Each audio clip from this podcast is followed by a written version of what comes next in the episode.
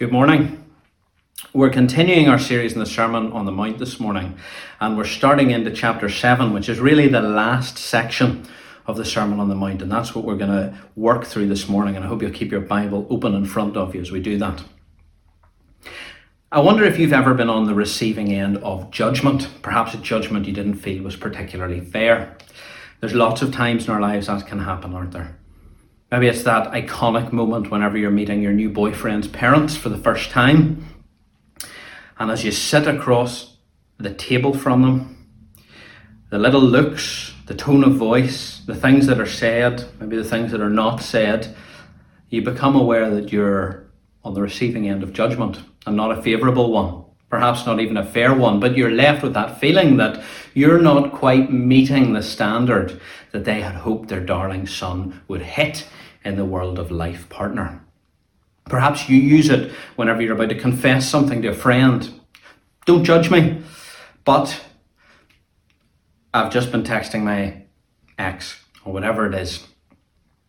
And it's very easy for us not just to be on the receiving end of judgment in our lives, but to be on the, the judging end of things as well. It's a very human response, isn't it? To pass judgment on other people. And I find in myself, certainly you're at the highest risk just after you've learned the rules about something, just after you've learned the new thing. I remember whenever I learned that you shouldn't microwave things in plastic containers. And for about a month afterwards, anytime I saw someone microwaving their lunch in a Tupperware box, I would say quite proudly, shouldn't really be doing that. It's not the right thing to be doing. Perhaps you found that situation in your own life with something trivial or perhaps with something more serious. And it's not good for you to be in that position, and it's certainly not good for the person on the receiving end of that attitude either, is it? And the Lord has just been unfolding his teaching in this sermon about what it means to live and to be a citizen of his kingdom. And I suspect in the Lord's mind, he was so aware of the temptation that that would bring to pass judgment on those outside and inside that kingdom. Having just heard all of this wonderful teaching, having seen this moral beauty that he had held up for us, having, having captured that vision, so easy it would be for us to start to pass judgment on how much closer to attaining it we were than someone else. And so he brings us to chapter 7 and to these first uh, few verses that we're going to think about this morning. Because he knows that that is destructive for us, it is destructive for the person on the other end of it. And it is so destructive when that attitude finds its way into a Christian community. It is so divisive. And so the Lord brings us to Matthew 7 and these verses that we have in front of us. And let's get started. First of all, he warns us about the danger of self righteous judgment. And that, those are those are such a, an iconic opening word, aren't they? Judge not lest you be judged. Judge not lest you be judged. Probably, I would say, the unbeliever's favourite verse. Because uh, anytime you express any sort of opinion or disapproval or contend for a Christian truth, how often are you met with those words? How, uh, judge not. Judge not, lest you be judged. And it's bad enough whenever unbelievers are, are passing those words back to you, but it's horrendous whenever it's another Christian. So, what does it mean, judge not lest you be judged? It certainly doesn't mean that we should abandon thinking with biblical wisdom and insight, striving to know what is right and what is wrong, contending for what is right and what is wrong, holding up what is true and standing against what is what is in error. How do we know that? Well, uh, we only have to read the rest of chapter 7. In fact, we're going to have to read the rest of these verses. We're going to see that we're expected to make certain types of judgment. 14 verses later, we're told to be beware of false teachers. Now, how are you going to be aware of them if you can't identify them? How are you going to identify a false teacher if you don't look at what they're saying, measure it against the truth of Scripture, and make a judgment? So eh, it, we're not being told that you're, you're not allowed to think, you're not allowed to have opinion, you're not allowed to discern, you're not allowed to contend for truth, you're not allowed to reject error. That's not anything that's being talked about here. So what is it? It's an attitude of sustained haughtiness, pride, arrogance. That, that persisting attitude of superior, self important judgment on others. The critical fault finder, the one who's always looking for that little feeling in someone else, looking down on them from their lofty position of self righteousness. And that attitude of a self righteous judgment, criticism on others, that is what we are being warned about here. In fact, the Lord makes clear that in its extremist form, if that self righteous attitude is consistent and permanent in our characters, that in fact we will experience the same judgment. Just as verse 14 in the last chapter showed us that not forgiving others would demonstrate that we had never received and would never receive the Father's forgiveness. This attitude shows us that our character has never been redeemed because there is nothing more sinful and human than that desire to build ourselves up and to judge the other. And so, if we find that our attitude is persistently and self righteously judgmental of others, well, we're told that actually we're bringing ourselves under God's judgment. And we thought about that earlier in the year, didn't we, whenever we looked at Romans chapter 2? Whenever Paul was writing to exactly that sort of a person. The sort of person who, who feels themselves to be morally superior and who likes to pass judgment on others. And he says, actually, that standard that you're so keen to hold others to, you will be held to it. That's what the Lord says here, isn't it? The measure you use will be measured against you.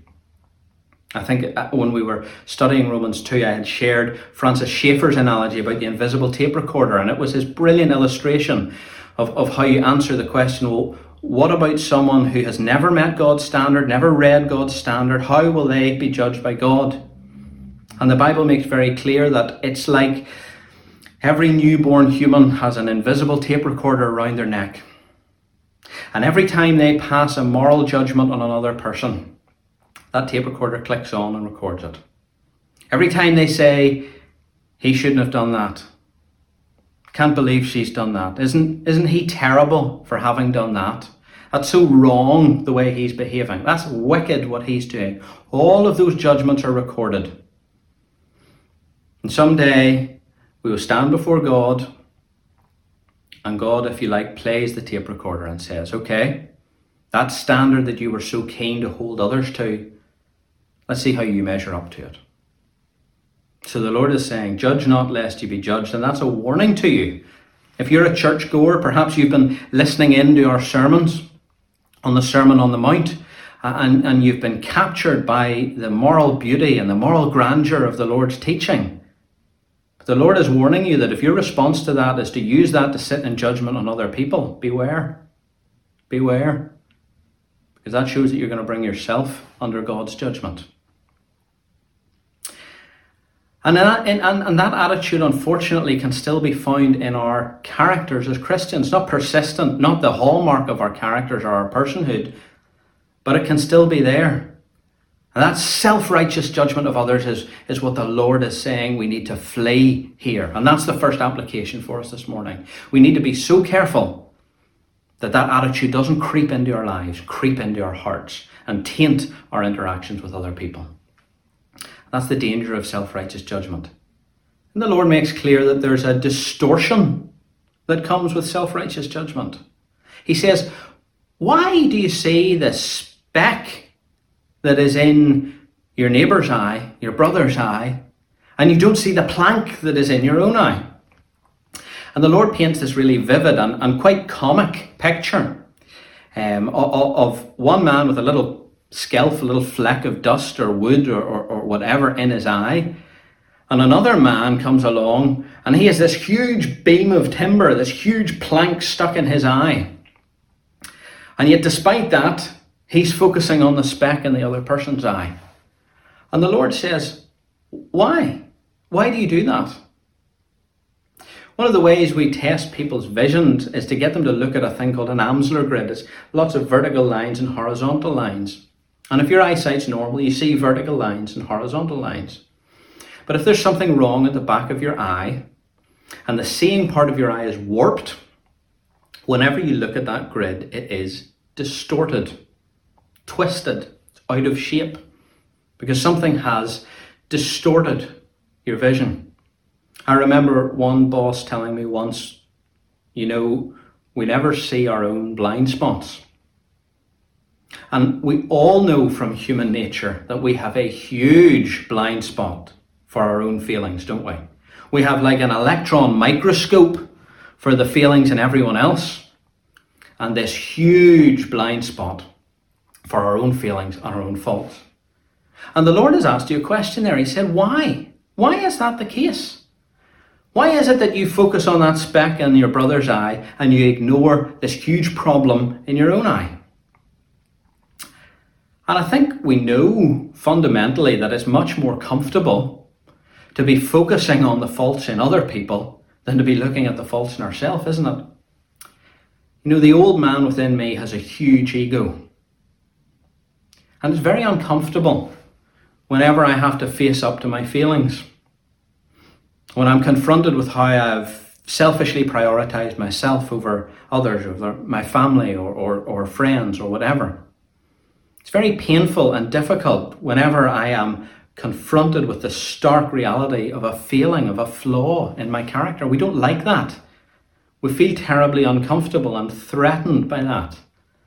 And it's so much easier to look at all the ways other people are going wrong, to, to, to pick out all of their faults, and to stand back and judge them. It's much more comfortable for us, isn't it? And I think it goes a little bit further than that, even.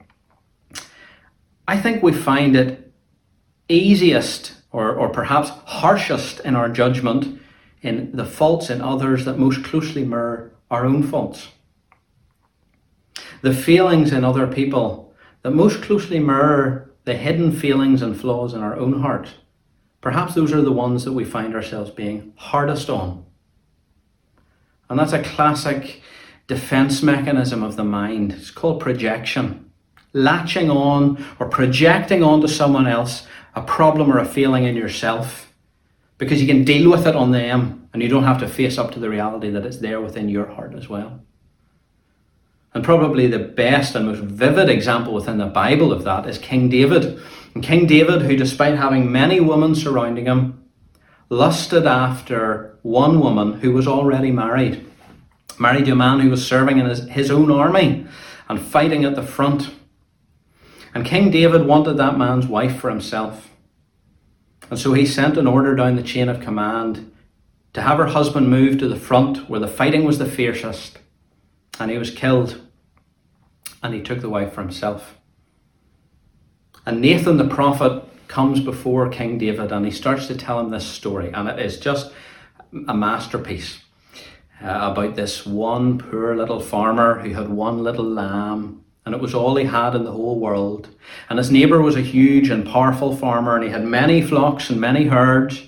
And this one little farmer raised this lamb from it was a kid and fed it to him fed it himself and cared for it himself and brought it into the house. And the powerful neighbour came and took it off him and stole it away. And King David is incensed and, and he, he is just filled with this righteous judgment. And he says, Who is this man? Who is this man?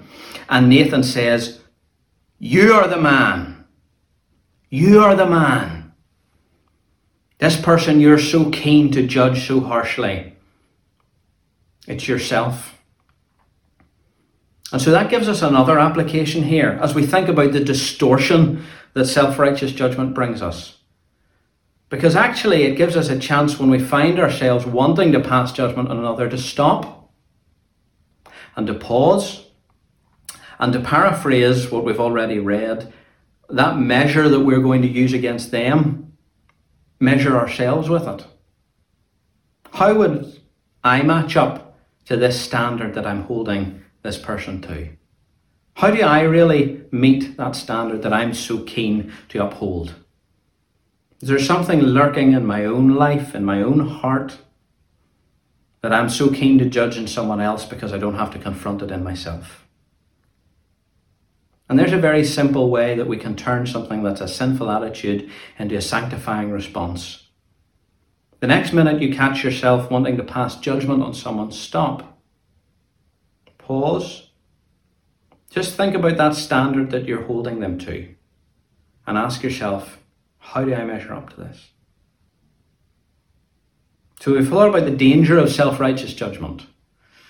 Thought about the distortion that comes from self righteous judgment. And we see then in the Lord's words that there's a disability that comes from that self righteous judgment as well. Because after saying why, he asks us, how? How are you going to say to your brother, let me take that speck out of your eye? when there's this log in your own eye? How are you going to do it? The Lord's telling us that that attitude of judgment brings with it an inability to help anyone else with that problem.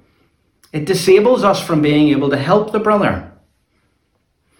And, and we sort of know that from our own lives because it doesn't work on either end. Think about it in day to day life. If your garden was, was like mine and has good days and bad days, how would you feel if someone came along who you knew their garden was, was a complete tip, a complete mess, and they said, You know, I can show you how to, to fix your garden up. I can show you how to tidy things up a bit. You, you wouldn't take it terribly well. What about your friend who, who can't keep a five pound note in their pocket for 10 minutes without spending it, whose finances are in complete disarray? If they started to tell you about how you should or would or could spend your money, you wouldn't really receive that very well, would you? Because the natural response is, What do you know about this? What do you know about it? Um, it doesn't work on the receiving end, but it actually doesn't work on the end of the person trying to help either. How are you going to help someone? Whenever you haven't even been able to fix a problem in your own life with the person who you know the best and have the most control over their behavior and attitude and action, how are you going to do it? So it's spiritually disabling this self righteous and judgmental attitude. It stops us being able to help others. It stops us fundamentally because of the position that we are in. We're not coming at them from love, we're coming at them from a harsh and a critical judgment. And so we can't help them. So, the danger of this self righteous judgmental attitude, the distortion of this self righteous and judgmental attitude, the disability that comes with this self righteous and judgmental attitude. But then finally, the Lord makes clear that there is a duty for us here. Firstly, to sort that plank out in our own eye. We've thought about that a little bit. It's not like he says, well, look, it's okay. You can keep walking around with a plank in your eye as long as you don't try and fix anyone else, you know, a sort of a live and let live approach. That's not okay. So we have a duty to, to address this issue in our own lives. And we've thought a little about how we can do that. But it doesn't end there because you'll note that the brother, the friend, the neighbour, we're not allowed to leave the speck in their eye either. We're not allowed to sort ourselves out and then sort of go back to our lives and think, well, I really hope he gets his speck sorted out because I'm sure glad I've got my plank out. There's a duty that having got ourselves sorted out, having addressed that issue within our own lives, that we are then to go back to the other person and to take the speck out, to help them. And that is so fundamental in the Christian community.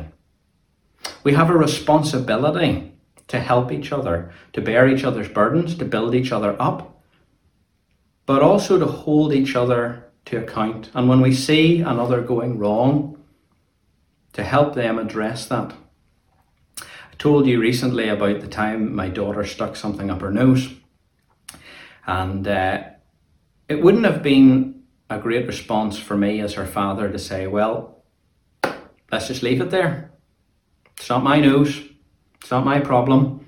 You've stuck it up your nose, you can sort it out. My nose is fine. You wouldn't be any sort of a father at all be any sort of a friend at all, any sort of a, a brother or a neighbour or a fellow member of a Christian church, if that was your attitude whenever you saw something wrong in someone's life, well, it's not my life, it's not my problem, it's not my issue. I did have that issue, I got it sorted, it's your issue now. That's not what we're called to. But note how by this stage your attitude has changed, getting that plank out of your own eye. Now you're approaching your neighbour, now you're approaching your brother, not from a place of pride, but a place of humility. Not a place of self righteousness, but a place of graciousness. Not a place of ignorance. Now you're able to help them from a place of experience. Fundamentally, you're coming to them from a place of care, condemnation, of love. Your own attitude in that moment has been changed. And now you're coming alongside them, putting your arm around them and saying, Look, let me tell you about a problem I had. And I think you might be struggling with it too. And here's how I think I can help you. And that's the third application for us this morning. We have a duty, a duty to help each other. And finally, then, we have this last verse in this section that is so severe about not giving to dogs what is holy and not casting our pearls before swine.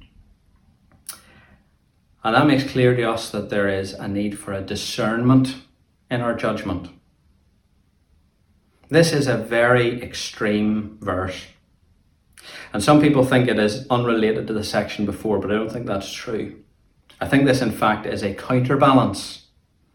This is a counterbalance to what the Lord has just told us about self righteous judgment, to remind us that actually there is still a need for discernment in our judgment. And he paints a picture of a situation so extreme and so outrageous where someone's unbelief has been so consistent or someone's heart has been so bitterly and, and, and, and, and fixedly turned against the gospel of Jesus Christ where they are so determined to do nothing but to mock and to scorn and to reject and to revile and to defile the gospel of Jesus Christ. And that, has become their whole character and their whole person. That when we see that and recognize it in our discernment, we decide we are not even to present what is holy. We are not even to present the Lord to them. Because all that does is give them an opportunity for blasphemy. Now, that is an incredibly hard verse to think about. I cannot even imagine a situation in which I would come to that conclusion. And I am comforted that John Stott, looking at his whole life and ministry, could think of one or maybe two moments whenever he felt it was necessary to make that decision. So the Lord has put that there to remind us that while we are not to have self righteous judgment, we're not to abandon discerning judgment in our lives. And so that's our passage this morning. The danger of self righteous judgment, the distortion in our vision that self righteous judgment brings, the disability that it gives us in terms of being able to help other people, the duty that we have, though, to help each other, and the discernment that we're still required to have in our own lives. And we've learned as we go out into our families and our workplaces and live in a Christian community, that self righteous judgment is an attitude that should be shunned in our lives. But it does provide us with an opportunity when we feel it creeping in to stop and reflect, to examine our own hearts and perhaps repent of some hidden sin that is lurking there. It reminds us the responsibility that we have to care for each other as brothers and sisters, and a reminder that we shouldn't be neglecting using our discernment to decide what is right and wrong in our lives. Let's close in prayer. Our loving God and our Heavenly Father, we thank you for these precious and awe inspiring words and the sermon that the Lord preached on that mountainside so long ago. And we thank you that they still speak with power and authority into our lives today. Lord, we confess each of us how easy it is for us to feel a judgmental attitude for others, how natural and how comfortable it is. But we pray that your words would have spoken into our lives this morning. That when we find that attitude in our hearts, that instead we would look at ourselves, we would repent and turn from whatever sin we have hidden in our hearts, and we would come back to you. And pray that you would bless us and help us together to build a community of love that glorifies you and edifies each other in your name. Amen.